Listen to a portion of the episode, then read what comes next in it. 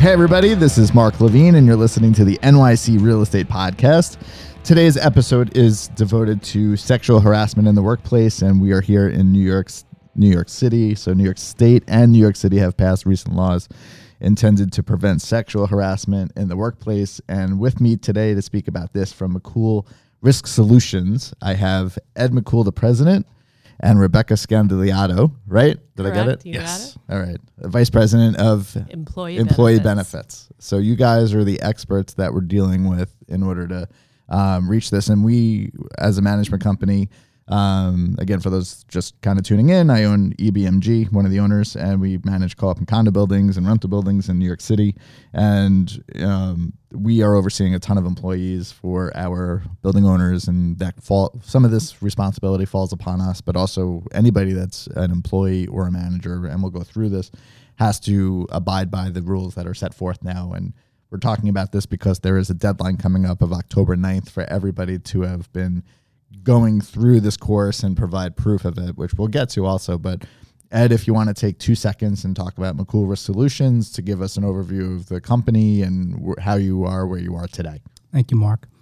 Um, the agency itself specializes in habitational insurance, basically real estate, co-ops, condominiums, apartment buildings. Uh, it's been around for uh, over 30 years, and our specialty again really is is condos and co-ops. And and so what we do is we make sure we are fluid in all areas. Um, one of the things about Rebecca, Rebecca said she's the vice president of employee benefits, but she is also the head of our human resources department. And this is an area this fits into. Um, and Rebecca can give you a little bit more background on the laws that were passed. And although there is a deadline coming up for training, there are deadlines that have already passed of things that must have been already been done.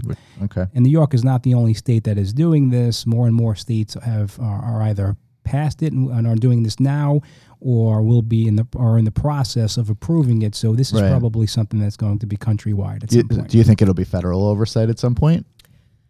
I think eventually it will be. Yeah. So right now we have California, Connecticut, um, Maine, I believe, and New Jersey. It's on its way. Yeah. Okay. and you can see, I mean, just all the, the Me Too movement is really Yeah. kind of what has driven this, and, Yeah. there, and there is absolutely a need. So it is, uh, it is definitely a need. Now, the the good thing is, um, is at least in New York, you don't have to. We'll get to a little further later, but board members and supers who have jobs elsewhere may have Yeah. already taken this training and may not be required to take it again. Right. Uh, we'll get into a little bit further, but there's there's ways of documenting it, and that's kind of what we want to make sure is done because there are going to be penalties, and that. that um, I actually, when we get to that point, I have more questions. But in your office, how many staff members do you have presently? we have 38 in total. 38. So this is for you guys. You're, I'm sure you guys are all on top of this in your individual firm. You're like the testing ground because you're helping a lot of other companies like myself also go through it. Right. Um, okay, so let's talk about. Um, so October 9th is the deadline, but you made mention that there were some things that should have been done already. So should we start there as like Yeah, the baseline? What should have been done by what we have, but what should have been done by our company or anybody else's company by now? So by October 1st of actually 2018, Mm-hmm. you had to have a policy document, a complaint form, and a posting notice. So there was a separate sexual harassment.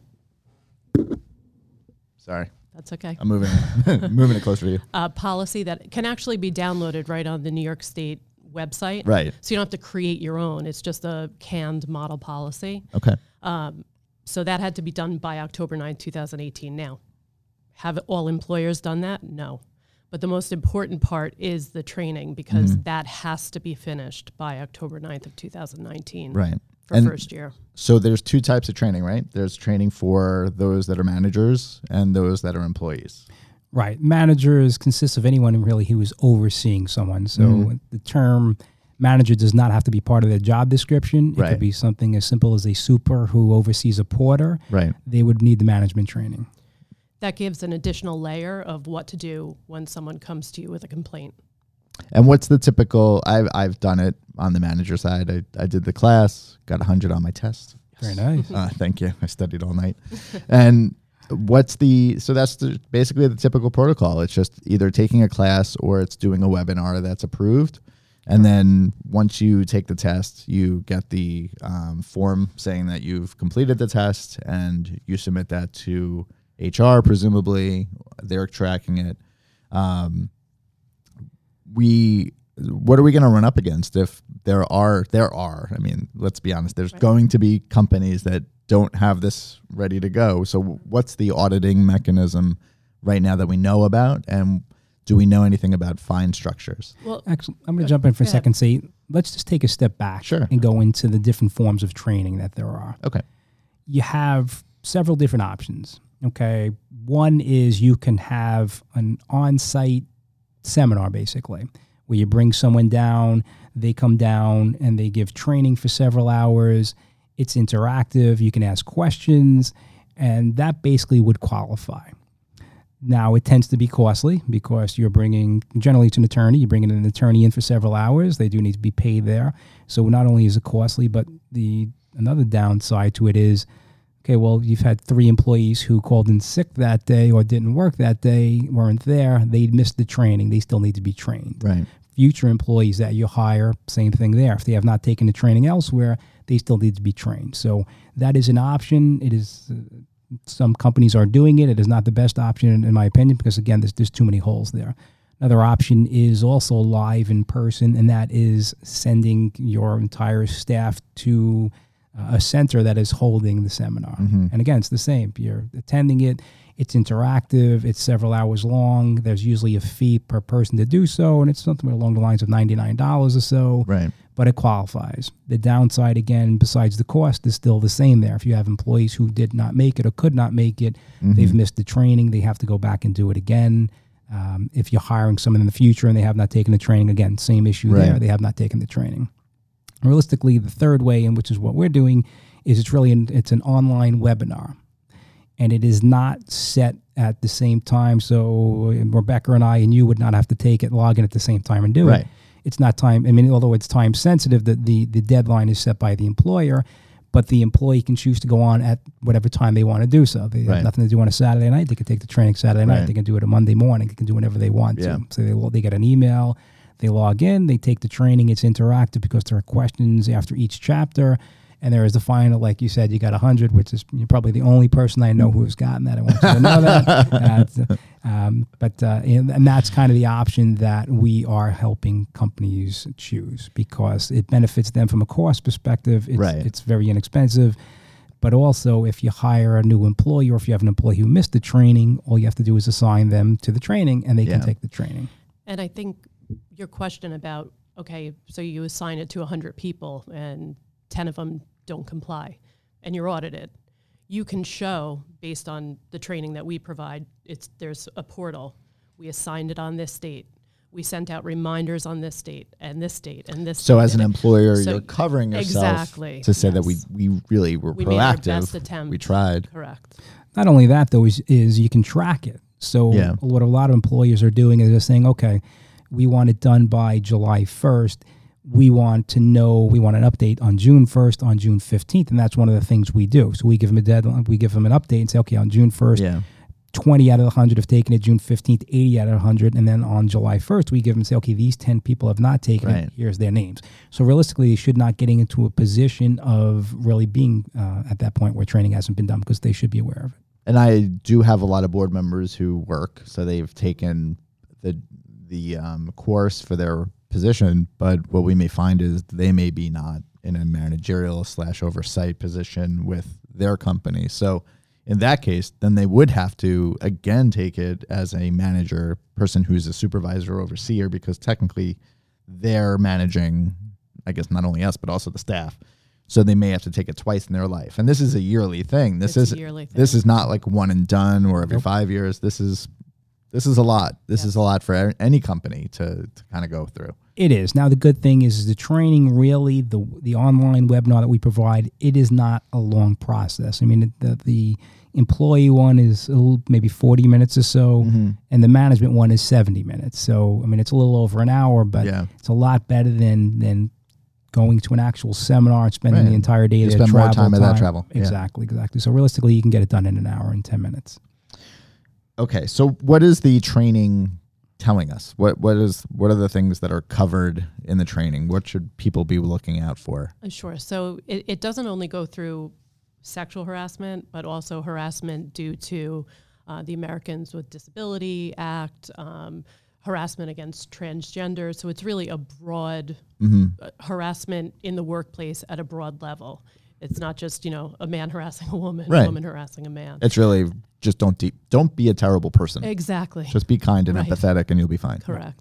And the management one is a little bit more entailed, and the reason it's a half hour longer is they go into different things like retaliation. Okay, well, Right. you can't say, well, if you don't do this, then you know I'm going to do this, and that's retaliation. So it goes into into more than just sexual harassment. It goes into harassment by a manager or an employer to their employee. And then also how to conduct a fair investigation. hmm So state and city are two different levels, right? So why don't we talk about what constitutes a, um, a business that needs it in a state setting and a sta- and what qualifies it in a city setting? So New York City classified it as employees, employer with 15 or more employees. But New York State is a one or more employee, and it doesn't matter if it's a seasonal employee, part time. So really, because New York City clients are Right. in New York State, Yeah. they still have to comply with the state mandate. So if you have one employee, that marks you for Correct. having to do this. So you have to be careful because some trainings are New York State only, and some are New Right. York State and New York City. Okay. Ours, Now, uh, ours comply with, with both. so if I'm taking in New York City, no wait. So if I'm taking in New York State, which is one person, but I'm really in New York City, does that not apply, or is it the same? It doesn't. In, in fact, there's a, a supplemental course that Oh. it is for New York City if you have taken Yeah. only the New York State training. Interesting. So Yeah. there's no reason to take the New York State training. Correct. Just take the New York City if you're within the five boroughs. Correct. Um, Just one other thing about Yeah. that. If you have a company that's located in New Jersey or anywhere and you have an employee that travels into New York, into New York City, they have to take the training as Really? well. hmm so much. It's a lot. Yeah. And to do this yearly. Um, okay, so let's talk about co-op and condo boards. We touched upon it a little bit, but everybody that's in a co-op or condo board is required to take the manager's course, right? Is that has that been firmly established? attorneys have put out opinions on it, and and the opinion 100% of the time is the answer is yes, that they they are required to do so because they are managing the employees, Mm-hmm. whether it be the super or the porter, they are managing them. So the Department of Labor really hasn't given specific answers. Their answer, uh, Rebecca, what was it? Is uh, if they're in If- charge of someone, they sh- they absolutely should. If the building is the employer, then yes, Right. they should. So there are several attorneys who have put out memos on this, and, and, and the way they've interpreted it is the absolutely the board must take this training. And I have to say, I, I do agree with that. Yeah. Because if you think about it from a perspective, okay, well, they're going to interact with the super on a daily basis. Uh, they are going to interact with any vendors who come in for the most part. Mm-hmm. Maybe the vendor is hired by EBMG, but when the vendor is there, there's still a possibility that they are interacting with them. Right. And although a vendor is not an employee of the of the co-op or the condominium, they are still protected by the law. Yeah. And the training does provide the uh, the board or everyone who takes it with at least a basic knowledge of what they can and can't do and should and shouldn't do. Uh, we haven't established yet what the fine structure will be. It, if it's anything like the lead paint issues that we went through a long time ago, it was like thirty-eight thousand dollars a day. But that's also a health and safety issue. Do we have any sort of guideline? Has any feelers been put out there? So labor law violations can be anywhere from a thousand to three thousand dollars per incident. Now, whether that means per person, hmm we don't know yet. Um, Or per day for Per day- file well, for not filing? correct. So Yeah. that's um, when you're running a group health plan. That's what the the fine is. It's hundred and ten dollars per employee per day for not complying.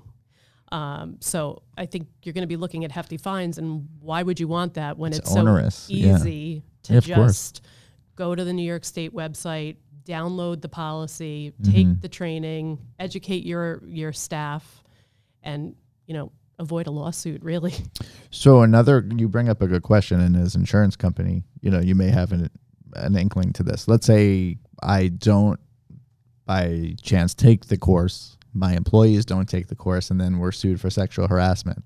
Can the insurance company disavow coverage because we're not abiding by the state guidelines? Have you ever been asked that question? Um, we have, and we did ask the question. The answer basically is no, at least at this point. I mean, their policy isn't uh, uh, isn't warranted based on on that. Uh, In the future, it may in fact change.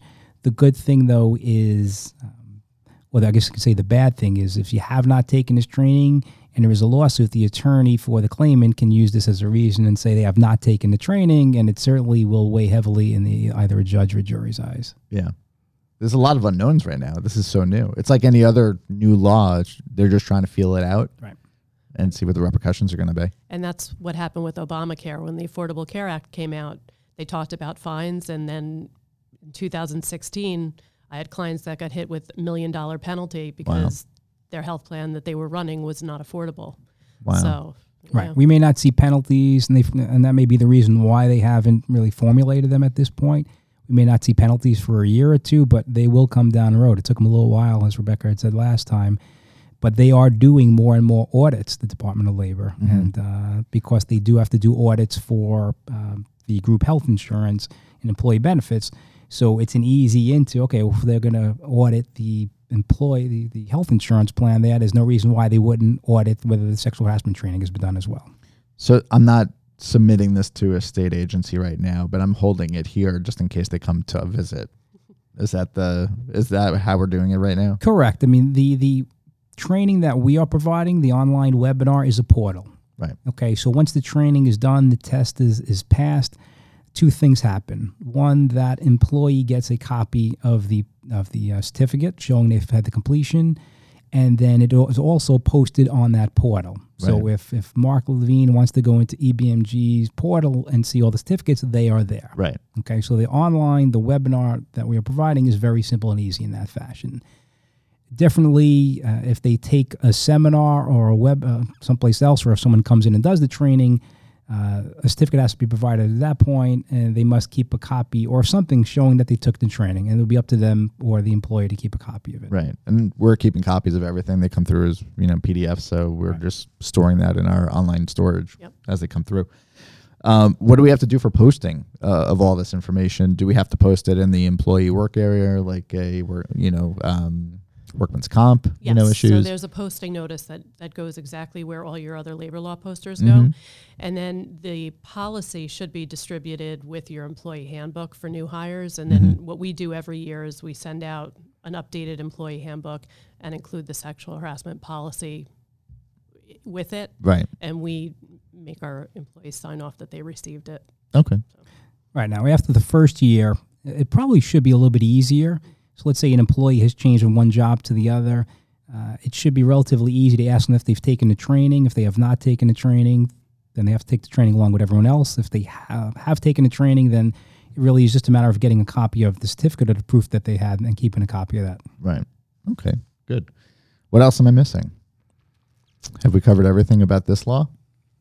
How can they get access to you guys and your portal? If that, if let's say I'm a company that hasn't done this yet and I'm listening to this or I've heard about this, oh my god, okay, I got to get something going. How can I reach out to you guys? So they can go to the website, mackoul.com, And that's M A C K O U L dot com. or they can call me, Rebecca, directly at 516 279 1215. Um, And my email address is also on the website, but there is a form that they can fill out Right. um, for the training requirements. It comes straight to me. Okay, great. And I forgot to mention before, but if anybody wants to email the show, uh, we do get random emails sometimes. NYC Real Estate Podcast at gmail.com. Again, that's NYC Real Estate Podcast at gmail.com. So I'm sure that we're going to have you guys back because there's a lot of insurance issues that we could tackle in future episodes. That's like half of our job is just dealing with problems. Wonderful. We'd love to be back.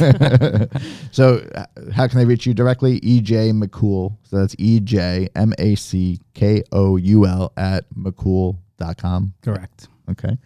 And I'm Mark Levine, and uh, this was a great episode relating to the New York State and New York City sexual harassment laws. And October 9th, if you don't have it by then, you will be maybe subject to fines.